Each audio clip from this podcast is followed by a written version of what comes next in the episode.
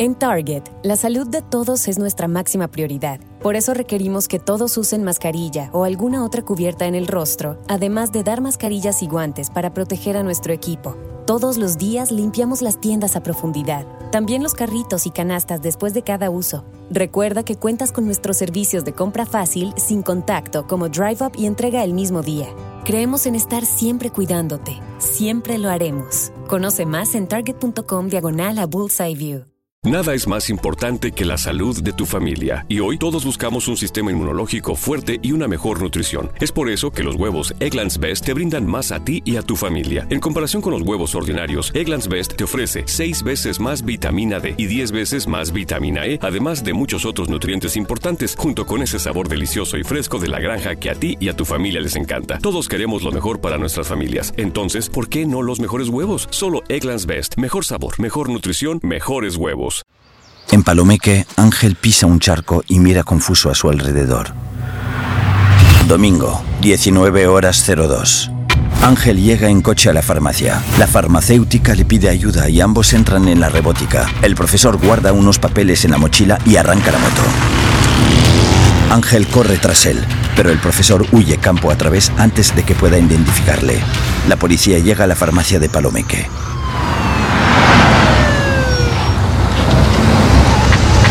57 horas de atraco. Ángel habla por el móvil. Raquel, no lo sé, han robado la farmacia, se han llevado todos los registros. No sé cómo ha podido pasar, solo lo sabíamos tú y yo. ¡Tú y yo! Ángel y Raquel se quedan petrificados. ¿Saben ese momento en el que atas cabos que no querías atar? Duele, ¿verdad? Estás ahí con tu compañero de siempre y piensas, qué hijo de la gran puta. Voy para allá.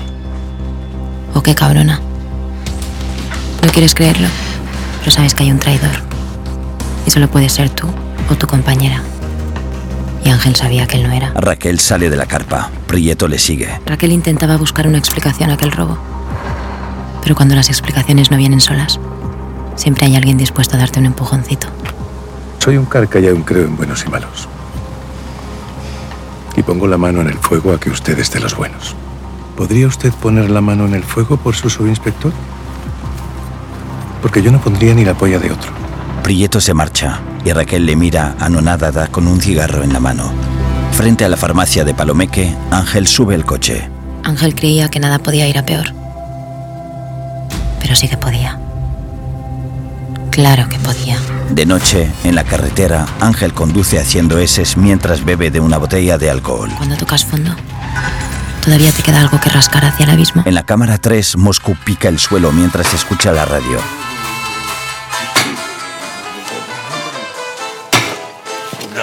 Mattina sono alzato, oh bella ciao, bella ciao, bella ciao, ciao, ciao.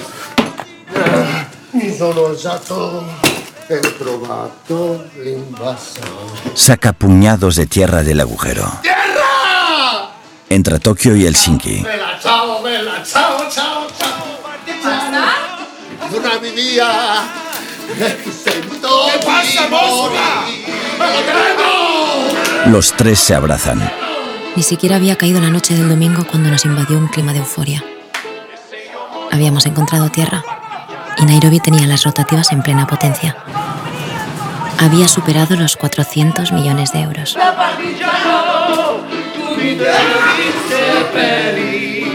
Se abrazan y ríen. Entra Berlín.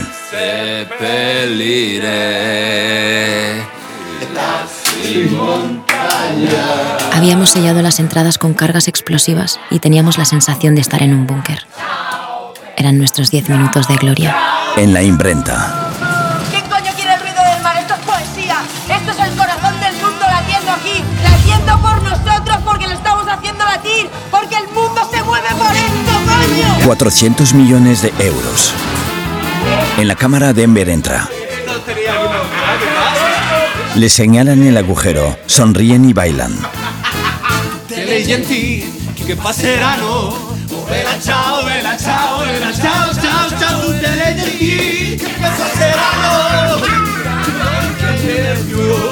Entra Nairobi. ¿Qué os pasa? Le señalan el agujero.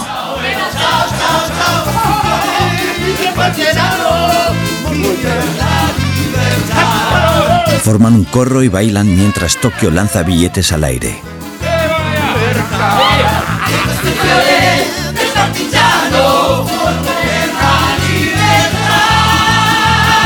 Se abrazan. Sin duda fue el momento que más felices fuimos ahí dentro. Entonces, nos relajamos. Fundido a negro. A3 Media presenta una producción de Vancouver Media.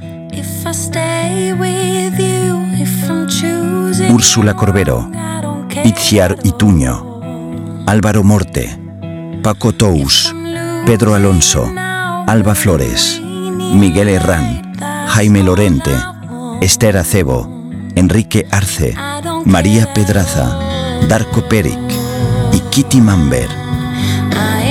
Director de fotografía, Miguel Amoedo. Directora de producción, Cristina López Ferraz. Productores ejecutivos, Alex Pina, Sonia Martínez y Jesús Colmenar. Creado por Alex Pina. Sobre la maqueta de la Fábrica Nacional de Moneda y Timbre, el título de la serie en letras rojas y blancas, La Casa de Papel. En el baño, el Sinki vigila a Arturo mientras éste se asea en el lavabo. Oslo entra custodiando al vigilante de ojos claros que está esposado. Arturo mira al vigilante de reojo. Arturo se moja el pelo y se lo atusa. Oslo le quita las esposas al vigilante. El Sinki le tiende un peine a Arturo. ¿Quieres peinar? Arturo coge el peine y el vigilante entra en un aseo. Arturo empieza a peinarse. ¿Sabes cómo se dice en mi pueblo dos hombres hacer amor? Arturo se detiene sorprendido. Se dice peinar para adentro.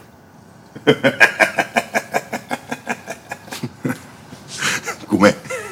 Cargavo de mi zvuku iz ovoga, bit će. Perdona. Disculpa. Con tanto medicamento tengo el estómago suelto. ¿Podría ir al baño, por favor? Claro, hombre. Mi diga. Ove forungia. Come? Arturo entra en el aseo contiguo al del vigilante y pega la oreja a la pared. Oslope. Dole što kopa.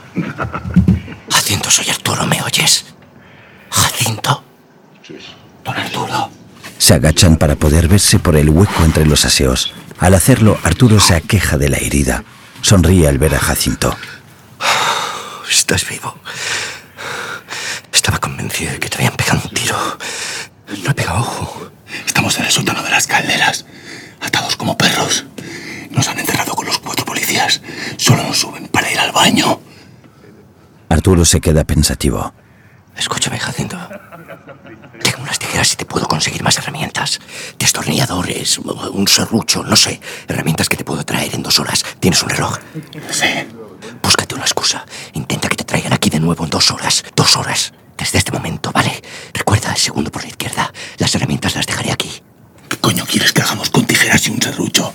Esa gente tiene explosivos, M16, de todo. La vida de 67 personas está en tus manos. Créeme, todo va a salir bien y en unas horas estaremos fuera de esta pesadilla. De acuerdo. ¡Aire! ¡Aire! Sí, sí, salgo ya. Gesticulando y moviendo los labios, Arturo le dice, recuerda, dos horas. Los dos se ponen de pie y Arturo sale del aseo. En la carpa, Raquel, el coronel y Suárez ven fotos de puertas con explosivos en una pantalla. Las fotos enviadas por los secuestradores muestran cargas explosivas conectadas a células fotoeléctricas. Las han colocado en todas las entradas, incluso en las toberas subterráneas de ventilación. ¿Qué explosivo es? Los TEDAS creen que son C4. Pero yo los veo mucho más anaranjados, así que se lo hemos mandado a científica para que lo verifique. ¿A quién de científica? Se lo hemos mandado a Alberto. Raquel mira sorprendida a Suárez y Prieto. No hay otro inspector en toda la científica que pueda hacer el mismo trabajo que mi exmarido. Inspectora, se lo han dado a Alberto porque es el mejor. Es una orden directa del comisario Sánchez.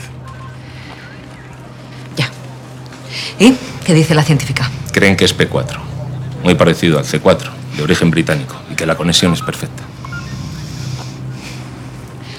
Nos lo están poniendo difícil, ¿eh? En el despacho de Arturo, Berlín está sentado en el escritorio y mira pensativo mientras sostiene un cuchillo. Piensa en cómo Allison escapó de Nairobi en el baño. En cómo llegó a la caja fuerte. En Nairobi buscándola. En Río abriendo la caja fuerte y descubriendo a Allison. Creo que ha llegado el momento de tener una amigable charla con Alison Parker. Nairobi da un golpe en la mesa y sale del despacho con decisión. En la carpa, un aviso aparece en una pantalla. Coronel. El coronel Prieto y Suárez se acercan a la pantalla que recibe el aviso. Está entrando una llamada de móvil desde el interior del edificio. Raquel se acerca a la pantalla. Graba. Se pone los cascos con micrófono. Es de Jun Lee, un rehén. Raquel contesta a la llamada. Soy Aníbal Cortés. ¿Qué es lo que quieren? Raquel sonríe. Ayudarte, Aníbal. Pero para eso necesitamos que nos ayudes a entrar en la fábrica. Y sacar a los rehenes de la manera menos agresiva posible, ¿entiendes? Río está dentro de un aseo del baño. Mira a su alrededor con inquietud. Hay explosivo plástico en todos los accesos. Sí. Entrar no es ningún problema, pero necesitamos un aliado.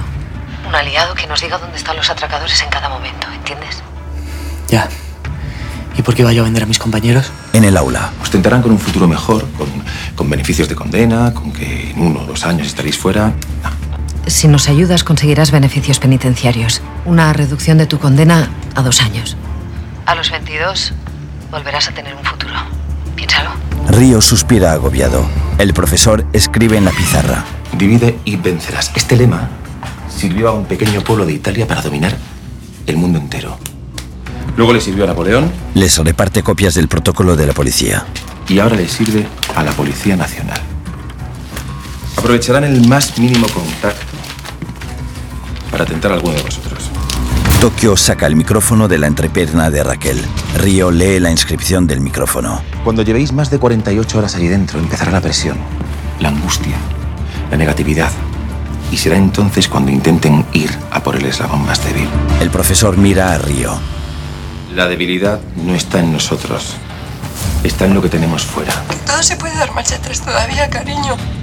Río llora al ver el vídeo. Pero para cuando intenten contactar ya habréis cometido seis u ocho delitos como mínimo.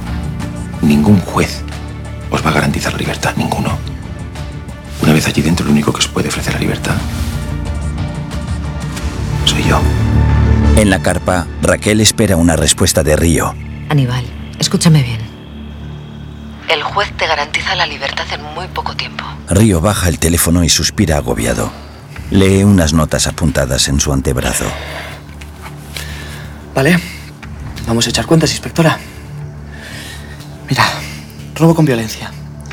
De dos a cinco años. Delito contra la libertad, secuestro y establecimiento de condiciones para la liberación de los cuatro policías del convoy. 40 años. En el aula, Hackear las alarmas, delito informático. Hablamos de seis meses a dos años. Alteración del orden público por el asalto en sí a la fábrica. De uno a seis años. Y con los rehenes lo tenemos mucho más difícil. 67 rehenes. Y el Código Penal dice que son de seis a diez años por cada uno de los secuestros. Luego los disparos a la policía bocajarro el primer día. De 6 a 8 años por cada gente. Pero es que encima los hemos herido. Lo cual conlleva un delito por lesiones. Y un agravante de hasta 8 años por cada gente herido. Estaríamos hablando de... No, si nos toca un juez cabrón de 723 años de petición de la Fiscalía. El mínimo que os pueden ofrecer, tanto un juez como la Fiscalía en sí, sin limpiarse el culo con el Código Penal, Es de 173 años. Así que no se engañen. Vamos a ver, el Código Penal son las reglas del juego de cualquier país. Nadie se las puede saltar, nadie. Aunque hay una cosa con la que sí que podemos pactar. En la carpa, Raquel escucha atentamente y con rostro serio. El indulto del presidente. Raquel tapa el micrófono para hablar con Prieto. Dígale que sí. ¿Quieres que le pida al presidente que te firme un indulto? No. Quiero que le pida al presidente que salga en todas las televisiones y delante de toda España diga que si alguno de los secuestradores se decide a colaborar en el final de la crisis, se valorará la posibilidad de ofrecerle el indulto por su colaboración. Primero que el presidente salga en el telediario. de farol. Después ya me pensaré yo lo de ser un vendido de mierda. Muy bien, así lo haremos. Pero para eso necesitamos un gesto de buena voluntad por parte tuya. Quiero que me digas el nombre del profesor y el número de atracadores que hay ahí dentro. Río escucha a Prieto murmurar. Vamos, Aníbal. Dame un nombre y un número y te aseguro que tú volverás a tener un futuro. Nombre y un número. Coja papel y boli. Raquel pasa un bolígrafo a su compañero. ¡Mis cojones 33! Atención, cortamos comunicación con el interior de la fábrica. Moscú, Oslo y Tokio abren la puerta del aseo y le miran sorprendidos. Pero tío, ¿qué coño has hecho? Porque nos ha jodido la posibilidad de ganar tiempo, eso ha hecho. No estaba colando, ¿vale? No paraba de escuchar putos cuchicheos, joder. Vamos a ver, ¿tú, tú quién te crees que eres? ¿Eh? Tú tienes que ejecutar, no decidir. Ni, ni, ni cambiar los planes, joder. Y eso de, de cuchichear, ¿qué coño Ey, es? ey, Río escucha la conversación. Y si dice que no ha colado, es que no ha colado, ¿vale? Llevamos días mareando a la puta inspectora esa. Así que no es culpa de él, ¿vale? ¿Estamos? Eso es.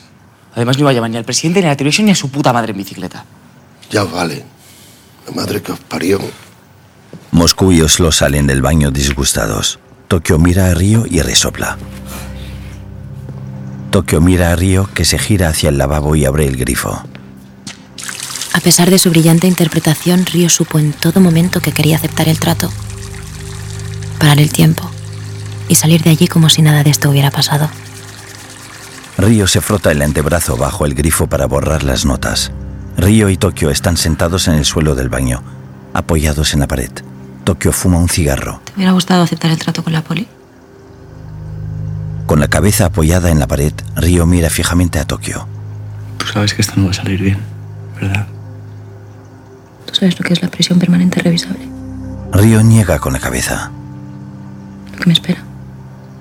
Tokio aparta la mirada. Maté a un segurata y unos meses más tarde entré aquí a robar. Y disparé a un policía. Con lo modosita me pareces. ¿Crees que un juez va a creer en mi reinserción? Río niega con la cabeza. Tokio da una calada al cigarro. Yo confío en el profesor. Estoy a full con él. Tokio observa fijamente a Río, que mira al frente. ¿Tú no me has contestado? Tokio le mira con el rostro serio. Él mira al frente. ¿Te hubiera gustado aceptar? Río gira la cabeza y mira fijamente a Tokio con los ojos tristes. Sonríe levemente y se encoge de hombros. Total. ¿Qué va a pasar si salimos de aquí? ¿Y vamos a seguir juntos? ¿Hoy vas a estar todo el tiempo intentando devolverme la chapa? Tokio mira seria a Río. ¿Estás hablando de traicionar a tus amigos? ¿Mis amigos? ¿Mis amigos con nombre de ciudad? Tokio, Berlín, Moscú, Denver. Tokio se incorpora y lo mira enfadada. Pues a mí mis amigos con nombre de ciudad me parecen la hostia. Y te voy a decir una cosa. Procura esconderte si aceptas el trato. Porque si yo te veo, te meto un tiro en la sien. Tokio se pone de pie y se marcha irritada. Río se queda sentado en el suelo con lágrimas en los ojos y negando con la cabeza. En el almacén, Arturo, Pablo y otros rehenes están sentados en el suelo. Arturo habla con Pablo. Acabo de hablar con el guardia de seguridad de la fábrica. Me lo he encontrado en el baño. Dice que los tienen encerrados. Once guardias de seguridad y cuatro policías. Son nuestra única salvación. El Sinki se acerca repartiendo comida. Arturo finge una sonrisa. No, no tengo hambre, gracias. ¿Estás seguro? Sí, gracias. El Sinki se aleja. ¿Nuestra salvación? ¿Cómo? Si están encerrados. Tenemos que armarlos como sea. Conseguir herramientas y pasárselas. Se callan al ver que el Sinki camina por delante de ellos. El Sinki se aleja. ¿Pero qué herramientas quieren robar tuya? Pues brocas, martillos, tornillos, lo que sea. Tú has visto como yo que tiene un arsenal ahí abajo. Pues hay que cogerlas y dejárselas en el baño. Mira, Pablo, yo, yo esto no lo puedo hacer solo. De acuerdo, necesito tu ayuda. Pablo suspira hastiado. Cuando este, el gorila eslavo, me baje a dar un paseo, necesito que le entretengas. Ahora sí, él me ha curado la herida, está muy pendiente de mí, me ayuda a caminar. Y no sé si te has fijado, pero Arturo hace un gesto afeminado con la mano. es un poco Pablo se sorprende. ¿Quién lo diría? Ah, pues lo es. Así que ofrécete, que él va a querer seguro. ¿Va a querer qué?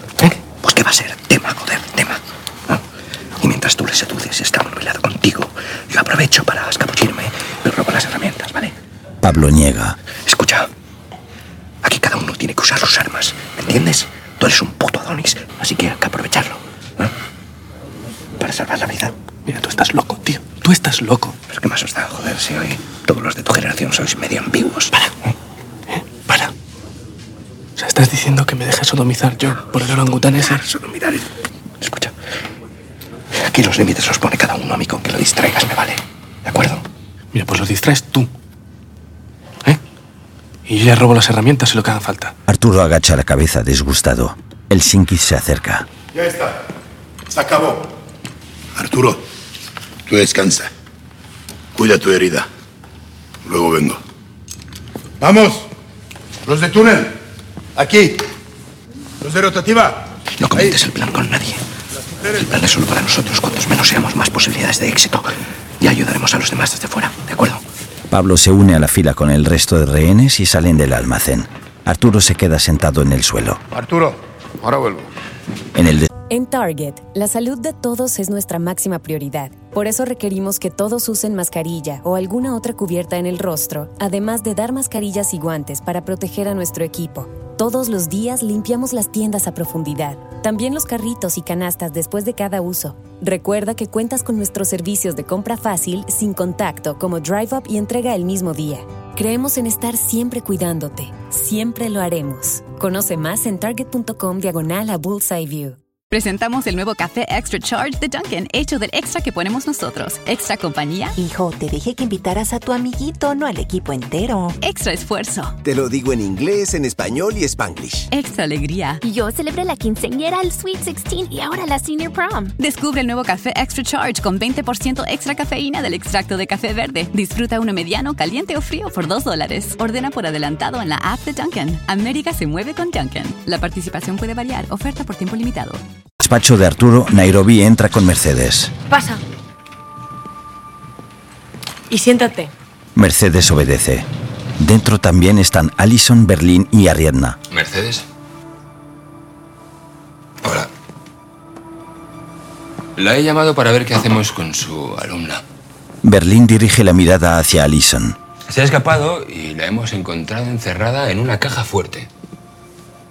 ¿A qué cree usted que responde esta rebeldía? ¿Será quizá la rebeldía de las vírgenes? ¿Qué coño dices de vírgenes, tío? Nairobi. En muchas especies lo vemos. Las vírgenes son rebeldes porque todavía están sin desbravar. Con todos los respetos lo digo, pasa como con las yeguas. Hasta que no se doman, hasta que no se montan, pueden salir corriendo, dan coces, son completamente imprevisibles. Habrá usted oído hablar de este concepto, ¿no, profesor? Mercedes le mira desconcertada. Eh. ¿A qué edad perdió usted la virginidad, Mercedes? Ella se incomoda. Mercedes, no pasa nada. Hable, por favor, estamos aquí. En familia, en confianza. Profesora, Em, pues, eh, yo es que soy de un pueblecito de Soria. A los 24. ¿y no notaba usted antes esa rebeldía virginal? Pues, no sé, Piense. puede ser. De hecho, antes de perderla, me escapé tres veces a las fiestas de Medina Celi. No sé si eso es lo que... Eso es. Berlín le hace una seña a Ariadna que le da una taza con una sonrisa. Toma. Voluto intenso con un azucarillo. Gracias. Ariadna mira seria a Nairobi. Las fiestas de Medina Celia. Nairobi mira incrédula a Ariadna. ¿Y tú, Alison? Suelta el café. Eres virgen. Sí. ¿Y qué? Nairobi mira preocupada a Alison. No me da miedo con sus discursos de tarado. Y no va a hacerme nada. ¿Sabe por qué? Porque no soy solo una rehén. Soy su salvoconducto.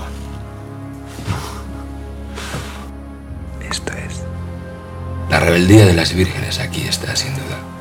Ariadna, Querida, por favor, ¿me puedes acercar a aquella carpetilla roja?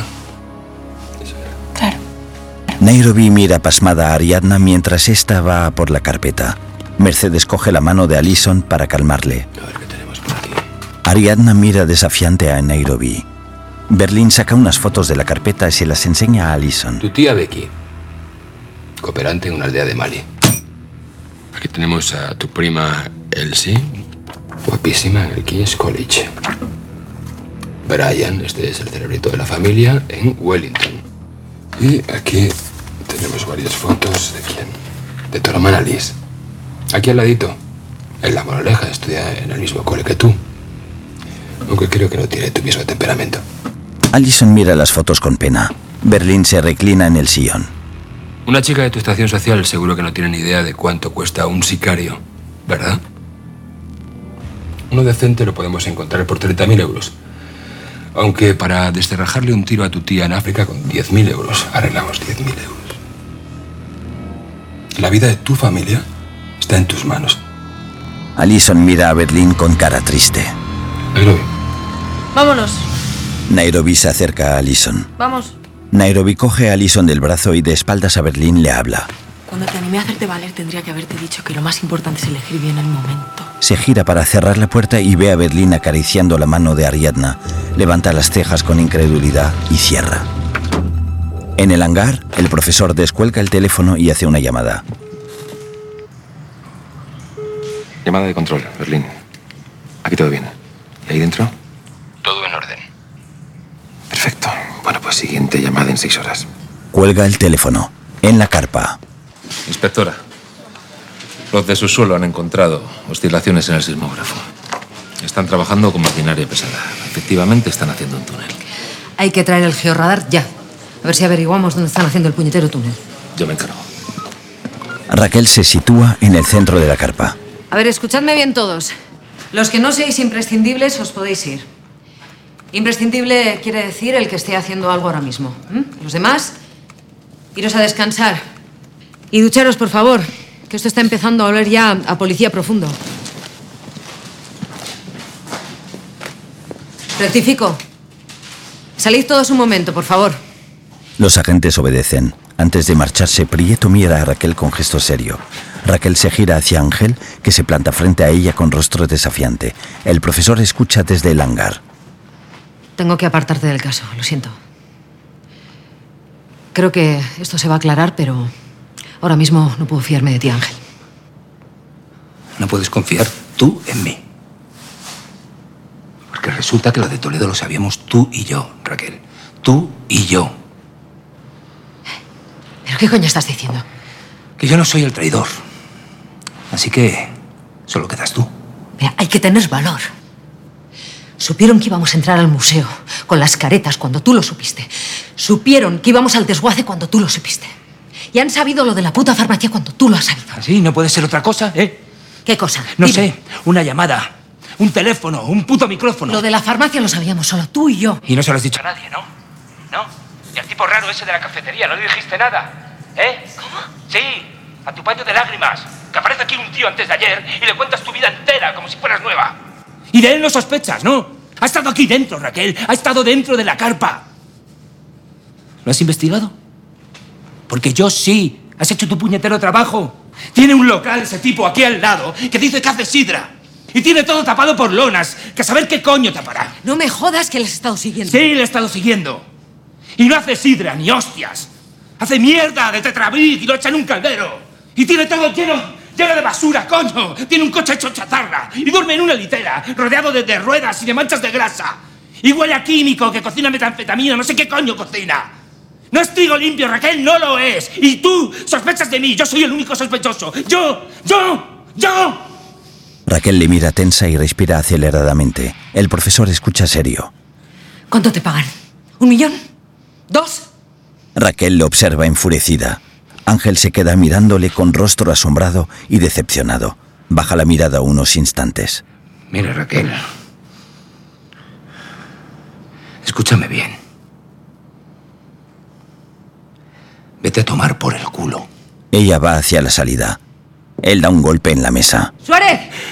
¡Suárez! No me lo puedo creer. Ponle las esposas y llévatelo de aquí. Tranquilícese, inspectora. Ese no es el procedimiento. Sí, sí lo es, vale. Ponga las esposas, coño. Toca las narices el ponga puto las esposas. procedimiento. Que le pongas las esposas y te lo lleves de aquí. Mira, si queréis puedo llamar a asuntos internos. Pero aquí de momento nadie va a esposar a nadie. Raquel, Ángel la mira triste. Llevo 15 años contigo. ¿Conmigo? Llevas 15 años arrimándote a mí a ver si caigo. Siempre con el puto cercedilla en la boca. ¿eh? Con el dejo a Mari Carmen. Y con tus putas bromas de ligón de bingo.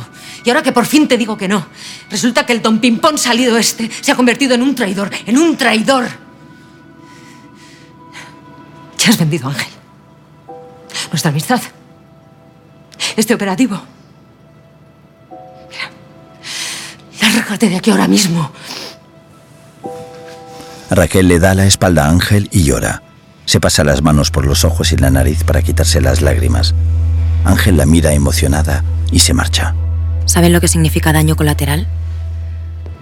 Es un término acuñado durante la guerra de Vietnam por el ejército americano, cuando no tenían pelotas para hablar directamente de asesinato de civiles. El profesor apaga el altavoz del micrófono. Pero a veces también se usa para quitarse la culpa de encima, como un boomerang. Y eso era lo que estaba a punto de pasarle al profesor. El profesor se queda cabizbajo. En el almacén, Arturo espera impaciente sentado en el suelo. Mira el reloj y da cabezazos en la pared con desesperación. Los rehenes y el Sinki bajan las escaleras. ¡Vamos!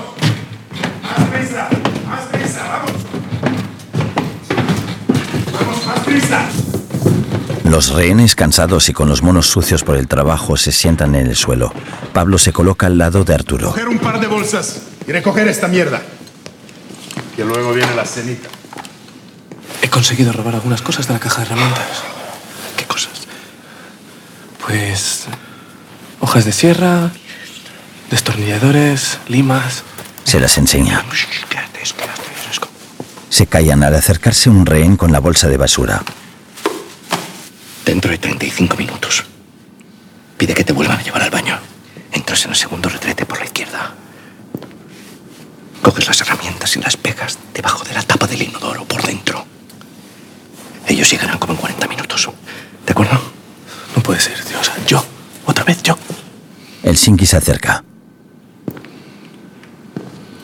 Que ya he robado todas las herramientas. Que voy cargado de chatarra, joder. ¿Y qué quieres? ¿Dármelas a qué? Pablo aparta la mirada con desagrado. A tu parte que llore la mía, chaval. En la cafetería, Raquel llama con su móvil.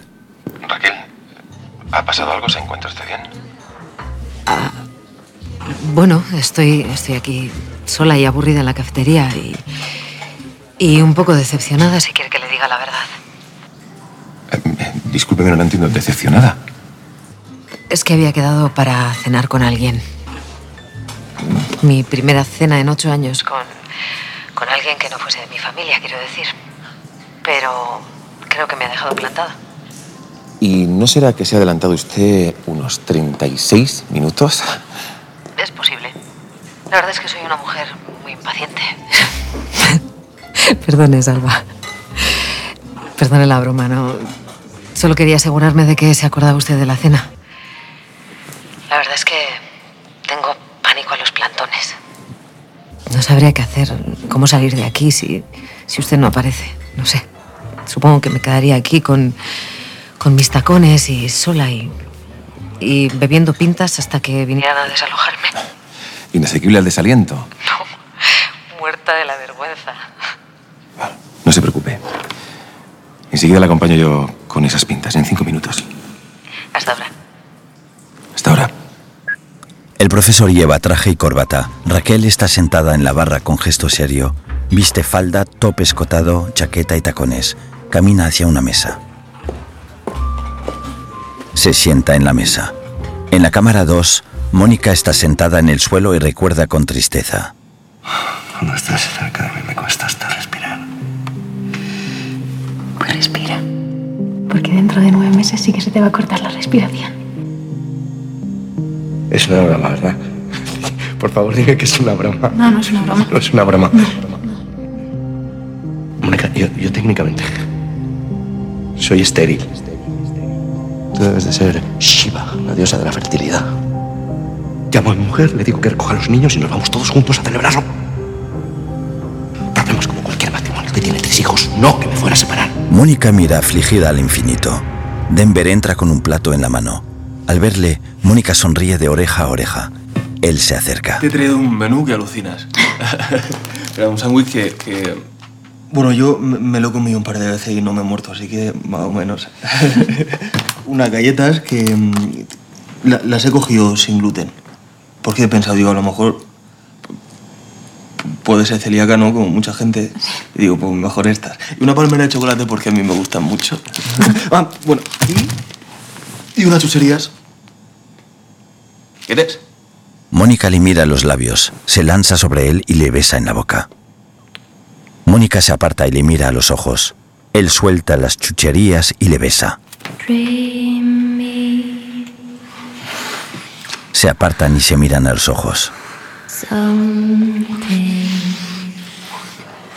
Denver se quita el mono. Mónica le ayuda.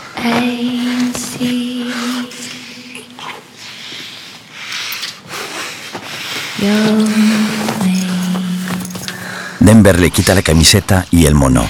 Se besan. De espaldas a Denver, Mónica sonríe mientras él le besa en el cuello. Denver le acaricia y le besa la espalda.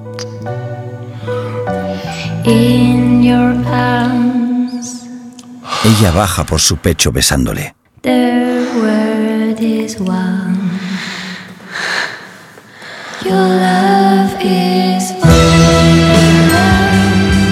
Ella se sienta ahorcajada sobre él y él aprieta sus nalgas y la empuja contra su cuerpo. Él le besa el cuello y ella acaricia su espalda. Se besan en la boca y él pasa el pulgar por sus labios. Él aprieta sus pechos, los besa y recorre su vientre con la lengua. Ella vuelve a sentarse sobre él. Llegan al clímax y se besan. De noche, en el arcén de una carretera, Ángel hace una llamada desde fuera del coche. Hola, soy Raquel. Ahora mismo no puedo atenderte. Si es algo urgente, deja un mensaje después de la señal. Raquel. Raquel, soy Ángel. Escucha, te pido que recapacites. Mira, entiendo el calentón. Yo, yo también me he pasado, pero. Pero joder, no es la primera bronca que tenemos tú y yo, ¿no? Mira, yo seré un gilipollas o lo que tú quieras, pero. Pero yo no soy el topo. Yo no soy el topo, coño. Me vas a joder la vida, Raquel. Me vas a joder la vida, hostia. Llámame. Ángel cuelga y mira agobiado al suelo. Se gira hacia el coche y apoya las manos en el techo. Golpea el coche con rabia. En la cafetería, el profesor y Raquel toman un cóctel. Menos mal que, que me he presentado yo, ¿no? Ya que esta cita con la que había quedado la he dejado plantada. Ah, sí, sí. No sé qué, qué hubiera sido de mí si, si usted no aparece. Claro.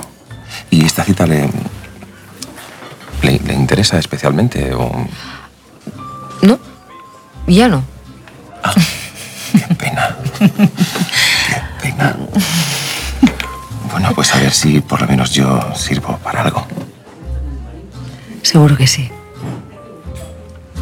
Bueno, me alegra. Lo que pasa es que tengo que confesarle que. mm, que ambos estamos en peligro porque. Sí, es que si tomo todo estos puedo empezar a tararear muñeiras. Eso ahí. Sí que vamos a encontrarnos en un problema. Seguro que se pone usted muy gracioso. Él le hace un gesto para que guarde silencio. ¿Hasta cuándo nos vamos a seguir llamando de usted? Raquel se queda pensativa, se inclina hacia adelante y le mira. Cuando me mire usted por debajo de la mesa. El profesor se queda inmóvil y la mira anonadado.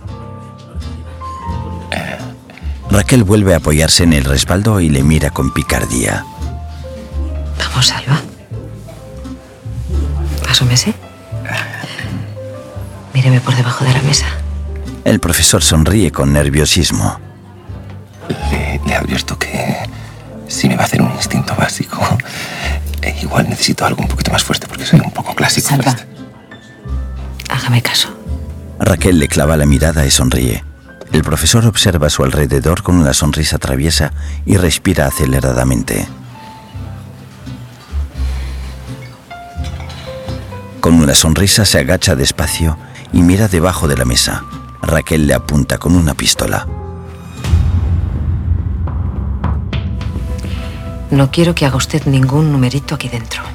Él se incorpora despacio. Tengo fundadas sospechas de que usted esconde algo en ese taller donde supuestamente hace sidra. Así que, una de dos. O me lleva allí por las buenas, o esperamos aquí a que yo consiga una orden judicial, pero le advierto que voy a tardar un par de horas. Así que, tú decides. Raquel sonríe y bebe de su copa. Él la mira con intranquilidad. En la cámara 2, Denver está tumbado y Mónica apoya la cabeza sobre su pecho. Él se enciende un cigarro, cierra el mechero y lo deja sobre el suelo.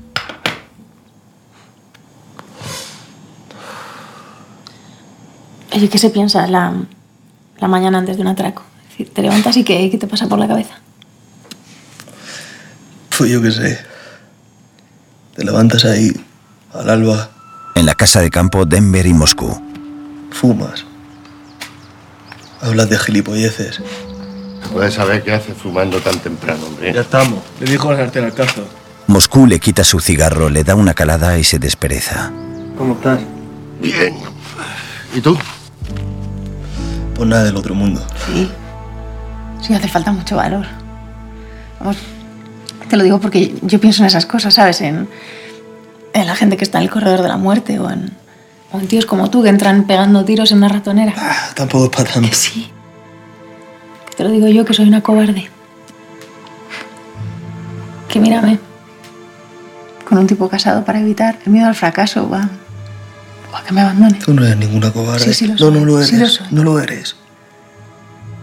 Has robado un móvil en mitad del atraco. Me he insistido para que te pegue un tiro en la pierna y le has plantado cara al tarado de Berlín. Bueno, ya has tenido los cojones que agarrarme del cuello y besarme. Y follarme. Que hay que tener muchos huevos para tirarse a un colgado con careta de Dalí. Si tú eres la Niquita en secretaria. Denver le abraza y le toca el pelo. Su rostro se vuelve serio. En realidad, la mañana del atraco. Pues estaba acojonado perdido. Una puta locura. ¿El qué? Pues todo esto, papá. El tío este que. que Tiene toda la cara de listo, pero. Pero yo qué sé, es una locura. Que no, hombre, que no. Al menos sabe lo que dice. Empecé a. a dudar de todo. Pues yo no sé qué puta mierda hago aquí. Puedes estar conmigo. Sí, pero es que aquí tú la peña es despertar algo. O sea, la. la tipa que falsifica billetes, tú que. Tú eres un máquina lo tuyo, papá, pero yo. Si yo no he hecho una buena en mi vida. Era un tío de puta madre. Me dijo que me necesitaban y aquí estoy. Conociendo a la chica más guapa de toda esta locura. Mónica y Denver se sonríen. En el baño, Oslo entra agarrando a Jacinto del brazo y le quita las esposas.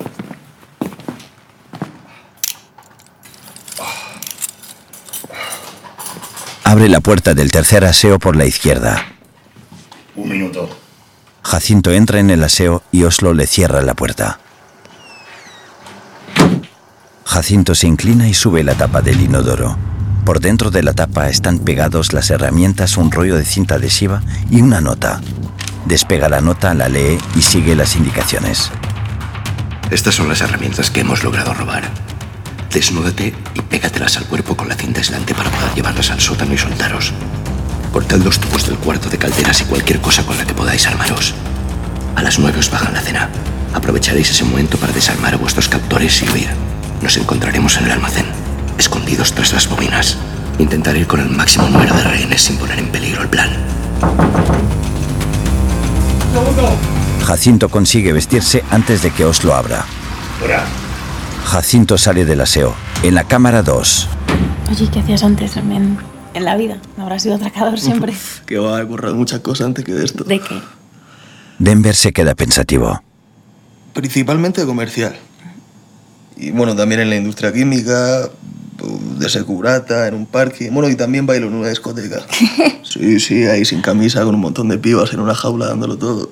Pero, en plan chunda chunda. Chunda, chunda y lo que me eche. Va, pues samba, tweet, rock and roll y flipas. ¿Qué dices? Que sí, que ¿Que sí, que- flipo? Que flipas. Déjame que flipe. Enséñame cómo bailas. Aquí. Venga, bailame un poco. Denver la mira y le sonríe. Dame un minuto.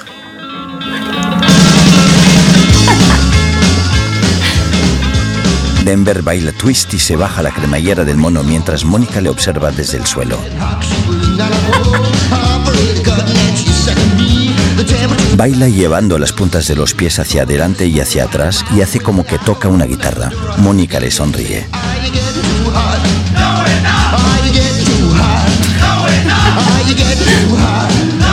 Mueve los hombros en círculos y ondea el torso, hace una pose con chulería, señala a Mónica y le sonríe. Ella hace como que se ruboriza.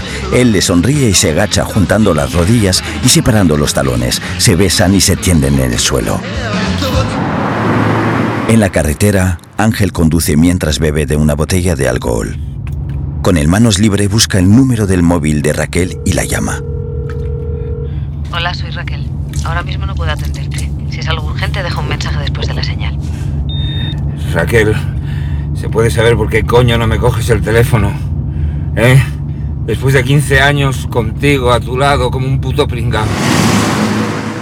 Y no por arrimarme, no, no. Por amistad. Por amor. ¿Me oyes? Por amor. Con tristeza, Ángel bebe un sorbo de la botella y da un volantazo. Va haciendo eses por la carretera. En un almacén, el profesor entra y Raquel le sigue apuntándole con la pistola. Pase, por favor. Pase usted. Le clava la pistola. Vamos. Raquel cierra la puerta.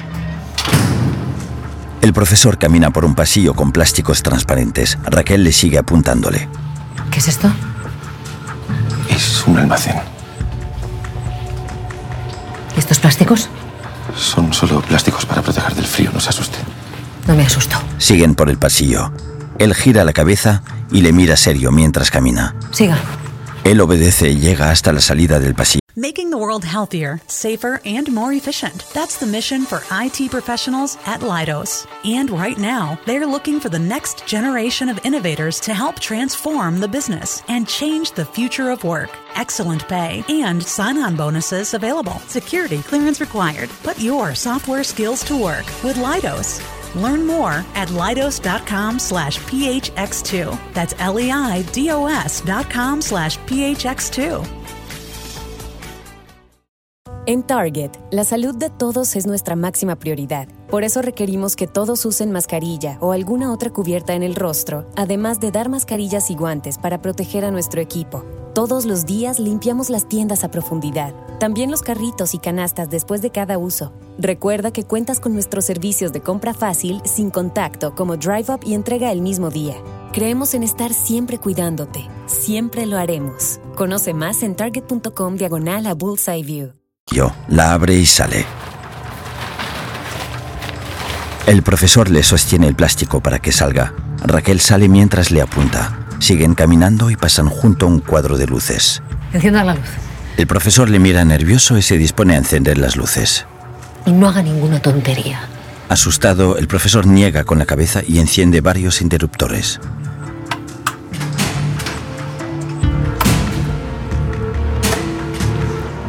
Raquel se adentra en el almacén mientras le apunta con la pistola. El espacio está iluminado con guirnaldas de luces. Se acerca un coche hecho chatarra.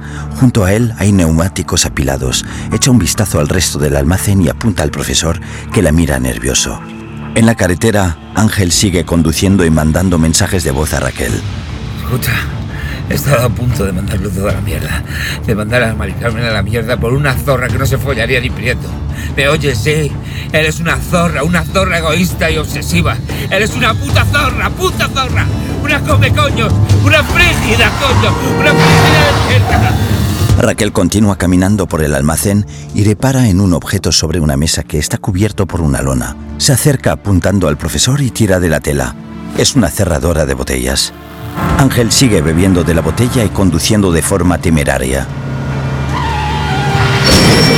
Raquel tira de otra lona y descubre una gramola. Mira extrañada a su alrededor y apunta al profesor, que la mira asustado y con las manos en alto. Hay burras con ropa y estanterías con libros.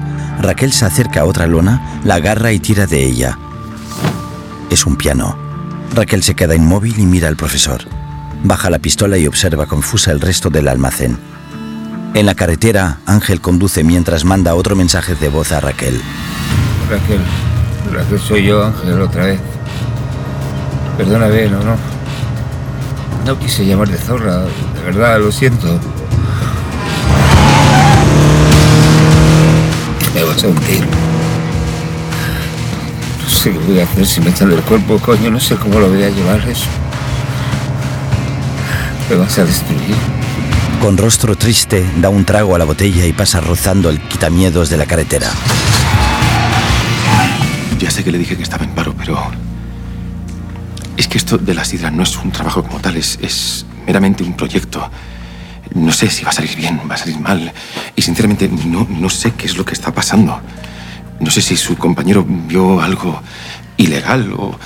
eh, Bien es verdad que hay algunas noches en las que duermo aquí, en las literas, y no tengo todavía la cédula de habitabilidad. Y no sé si es eso lo que vio o que necesito pasar algún tipo de inspección. Es que no lo sé, ¿no? La sidra. ¿Puedo probar la sidra? El profesor le mira confuso y se acerca al depósito de sidra. Era de prever que la inspectora iba a querer entrar en el rinconcito secreto del profesor. Y por un puñado de euros es fácil arrendar un almacén roñoso y convertirlo en el decorado perfecto para la función. Querer creer o no, era la parte que le tocaba poner a la inspectora. Él le da un vaso de sidra, ella da un sorbo y le mira con arrepentimiento. Lo siento, Salva. Guarda la pistola en el bolso. Este sitio es maravilloso. Me siento muy, muy abochornada por, por haberle enseñado la pistola para, para obligarle a traerme hasta aquí. La verdad, hubiera preferido enseñarle otra cosa. ¿Qué? Quiere decir otra cosa, como dice usted, lo de instinto básico. No sé. Me sentiría mucho menos ridícula y avergonzada que de lo que estoy ahora. Y, y pensar que casi le mando a mi ex marido. A su exmarido. Eh, sí, sí, que es un puto desgraciado, pero es el, el mejor de toda la policía científica, porque, claro, como me habían descrito esto como si fuese un laboratorio de drogas. Siento. Drogas. Sí. Que, vamos, que casi. casi meto la pata aún más. Se sonríen y se miran a los ojos. Raquel se acerca al profesor y le besa en los labios.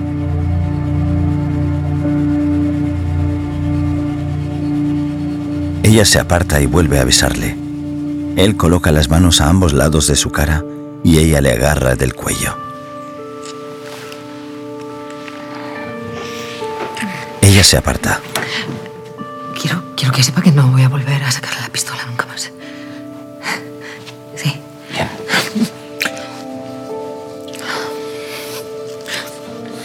Ni, ni, ni a cachearle, ni, ni a dudar más de usted.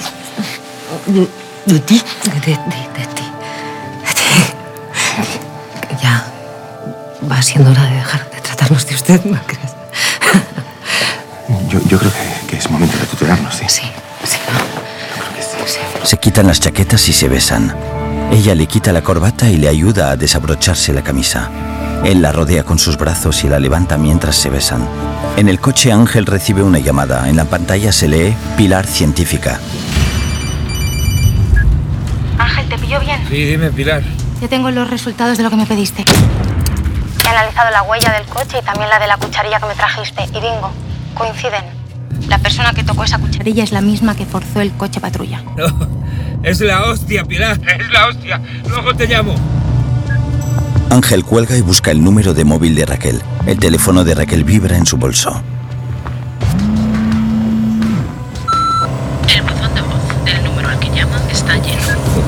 Esquiva un coche. En el pasillo de las oficinas, Pablo, Arturo y otros rehenes. Es la hora. Los guardias deben estar soltándose ya. A las diez y media llegarán hasta el almacén. ¿Sabes dónde es? Sí, aquí mismo. Oye, ¿yo puedo avisar a alguien? A cinco o seis compañeros. Oiga, tú estás loco. por qué? ¿Quieres que se joda esto antes de empezar? Tres personas ya supone un grave riesgo para el plan. Cuatro sería una locura. Desayunaremos desde fuera. Tres personas. ¿Y quién es esa tercera persona, eh? Mónica Gazambide.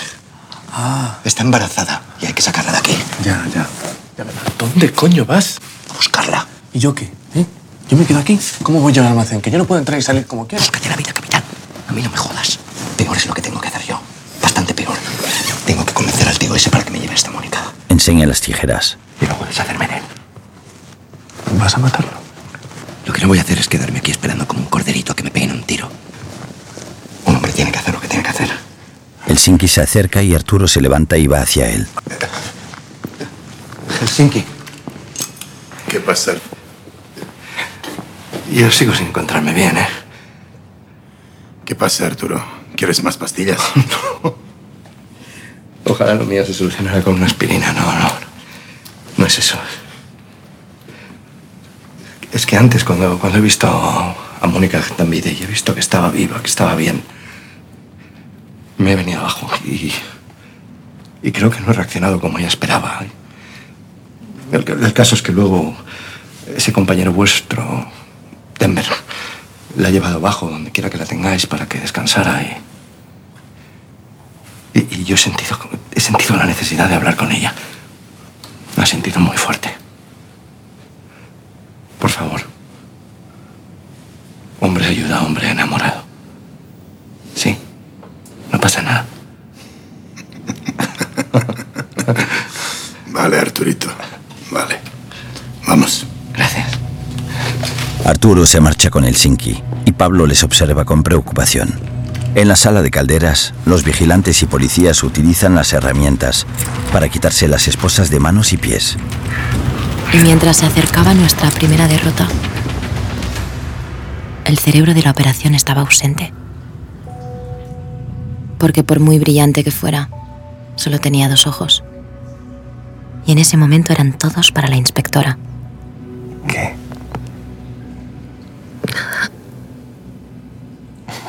¿Qué? ¿Me estabas mirando? Es que, no sé, si, si las gafas pareces otra persona. Como Superman y Clark Kent. Están tumbados y abrazados en el sofá del almacén. Vamos, que te gusta más con gafas. Yo no he dicho eso. Las pongo ahora mismo. Coge las gafas de la mesa y se las pone. Es un poco raro dormir con gafas, no pasa nada. No pasa nada. Normalmente me las quito, pero hoy. Hoy es un día especial. Mira hacia ella. Mejor. Se miran a los ojos y se besan.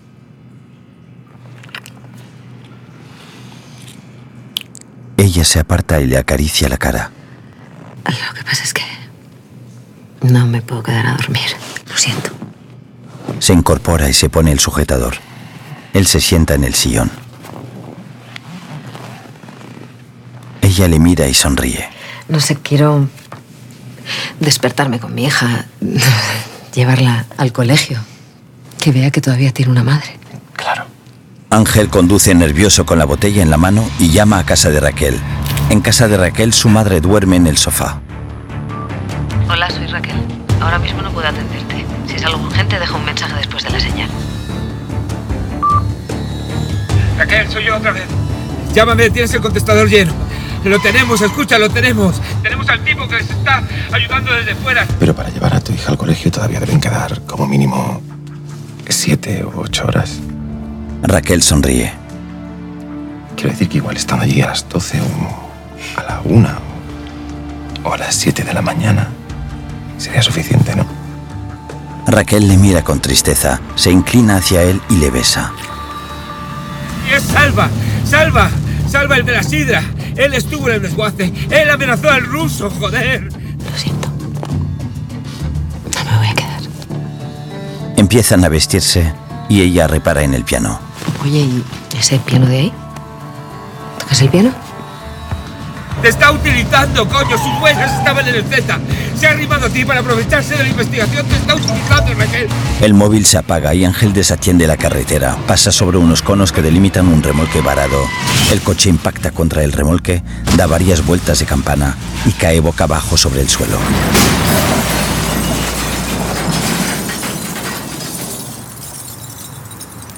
El profesor toca el piano y ella se siente sonriente a su lado.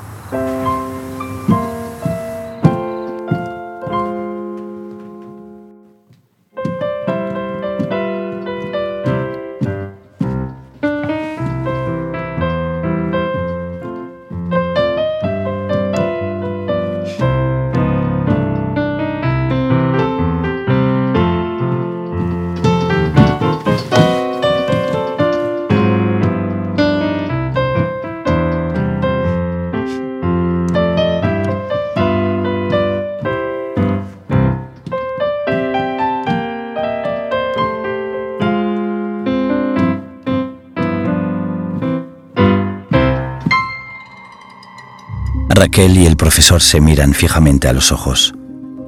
Ella se acerca a él y le besa.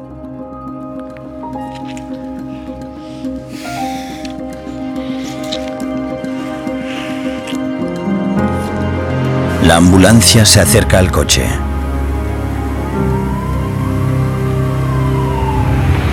En el pasillo de la cámara 2, el Sinki acompaña a Arturo. Se extrañan al oír los gemidos. ¿Es tu mujer? No. Mónica no es de montar escándalos. Debe ser una de tus compañeras. El Sinki lo mira con duda y abre la puerta. Arturo entra y se queda petrificado al ver a Mónica y a Denver practicando sexo.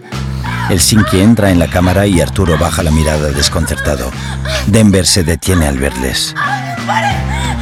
Mónica les ve y se tapa. Mónica baja la mirada avergonzada. En la sala de calderas, Jacinto corta una tubería con un serrucho. Los rehenes se arman con cadenas y otros materiales. En el sótano, Oslo se acerca con pizzas y bebidas a la puerta de la sala de calderas. Desde las pantallas del hangar, que está desatendido, se ve a Oslo en el sótano. Oslo saca las llaves de la sala y abre la puerta.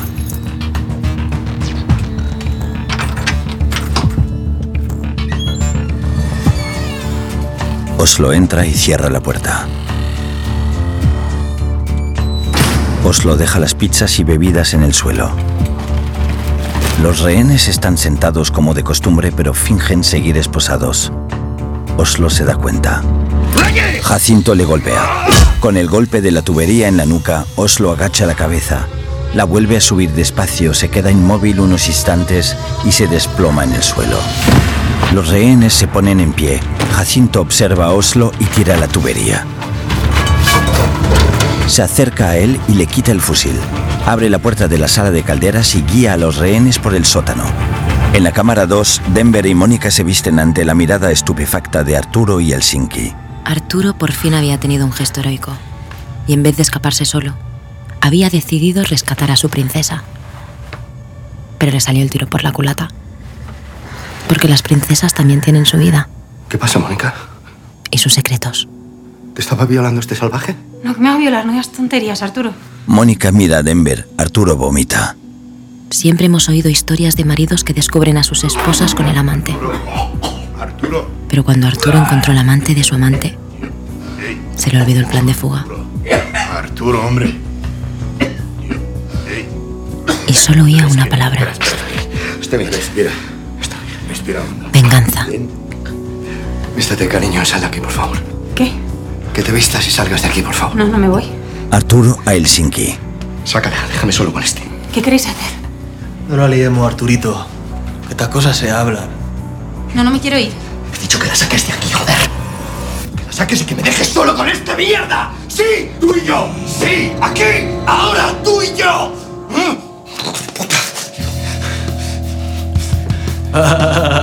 Denver mira a Mónica que le observa preocupada. Se gira hacia Helsinki y este se encoge de hombros. Denver asiente y se dirige hacia Mónica. Salte. Salte, no pasa nada, no pasa nada. ¿Qué es No pasa nada. No. Salte para afuera. No pasa nada. ¿Qué quieres hacer? Que no No pasa nada, salte para afuera. No, Salte para afuera, sal. No pasa nada. Con disimulo, Arturo palpa las tijeras en su bolsillo. El Sinki coge del brazo a Mónica que mira a Denver antes de salir. Vamos. Denver se gira hacia Arturo y este mira con nerviosismo. Antes de cerrar la puerta, el Sinki le hace un gesto con la mano a Denver para que se tranquilice. Tienes muchos huevos para aprovecharte de una mujer indefensa y herida, ¿no? A ver si tienes los mismos para enfrentarte conmigo, hijo de puta. Denver respira hondo y se pasa la mano por la cara con hastío. Arturo le lanza un de rechazo, Denver lo esquiva. Te vas a hacer daño, Arturito, lleva cuidado. Arturo se aqueja de la herida. En el sótano, los rehenes siguen a Jacinto, que se detiene y manda a callar. Jacinto se asoma por una bobina y ve cómo Pablo entra sigilosamente en el sótano. Le apunta con el fusil. ¡Alto! No, no soy Ren, soy Ren. Y he quedado aquí con Arturo Román. ¿Dónde está don Arturo? No lo sé. Me dijo que estuviera aquí a las diez y media.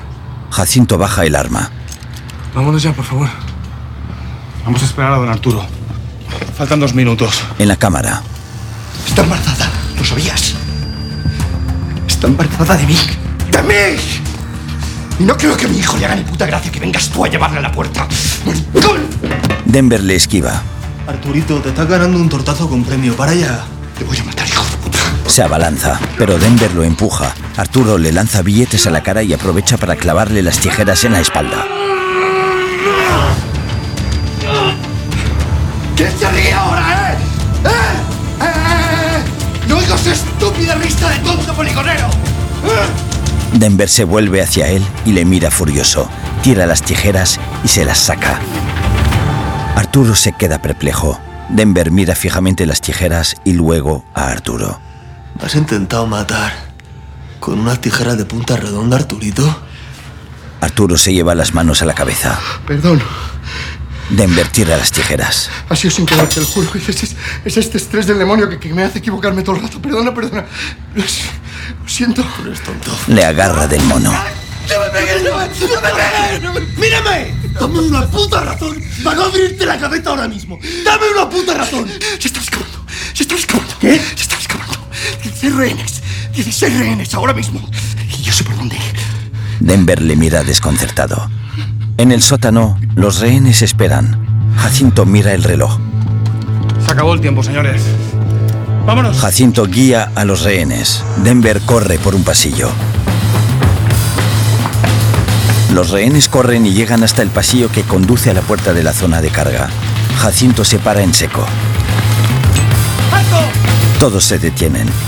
Jacinto se acerca despacio a la puerta y repara en unos paquetes pegados en ella. Explosivo plástico. Denver sigue corriendo.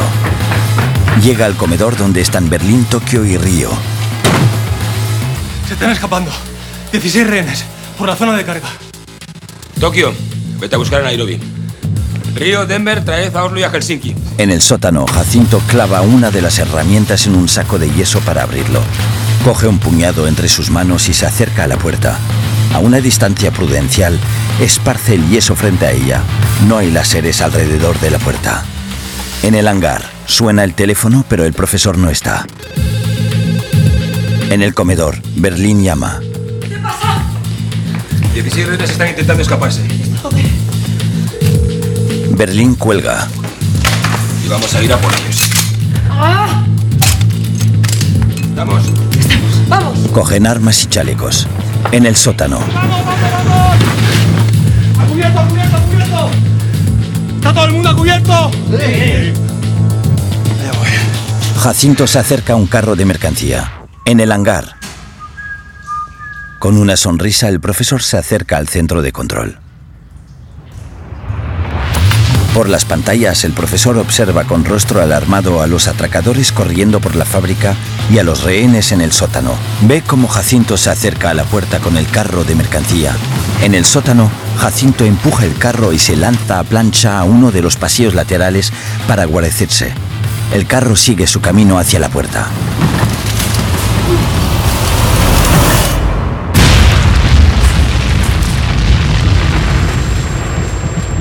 El profesor se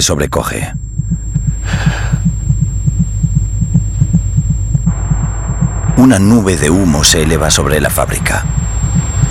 El faro apunta a la puerta de la zona de carga. De ella salen Pablo, Jacinto y el resto del grupo de rehenes, tiznados de polvo y con heridas leves. El profesor observa la escena con perplejidad.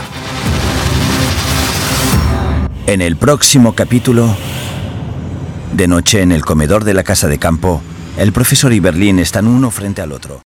If you're struggling with a drug or alcohol addiction, now is the time to take action and get professional help. Call Recovery Centers of America at 1 800 941 2358. You are worthy of recovery from your addiction, and calling RCA will be the first step in getting the help you need. Recovery Centers of America answers the phone and admits patients 24 7, and because safety is a top priority, all patients and staff are routinely tested for COVID 19. Their expert team of physicians and medical professionals will treat you with compassion and dignity and provide an evidence based treatment plan that's custom tailored to your specific needs. Recovery Centers of America has detoxification and residential treatment centers across the East Coast and Midwest, and many of their treatment centers are in network with insurance providers. So RCA's best in class inpatient and outpatient care, which is offered both in person and via teletherapy, is affordable and accessible. Make this the year you conquer your addiction. Call 1 800 941 2358. 800 941 2358. En Target, la salud de todos es nuestra máxima prioridad. Por eso requerimos que todos usen mascarilla o alguna otra cubierta en el rostro, además de dar mascarillas y guantes para proteger a nuestro equipo. Todos los días limpiamos las tiendas a profundidad, también los carritos y canastas después de cada uso. Recuerda que cuentas con nuestros servicios de compra fácil, sin contacto, como Drive Up y entrega el mismo día. Creemos en estar siempre cuidándote. Siempre lo haremos. Conoce más en target.com diagonal a Bullseye View.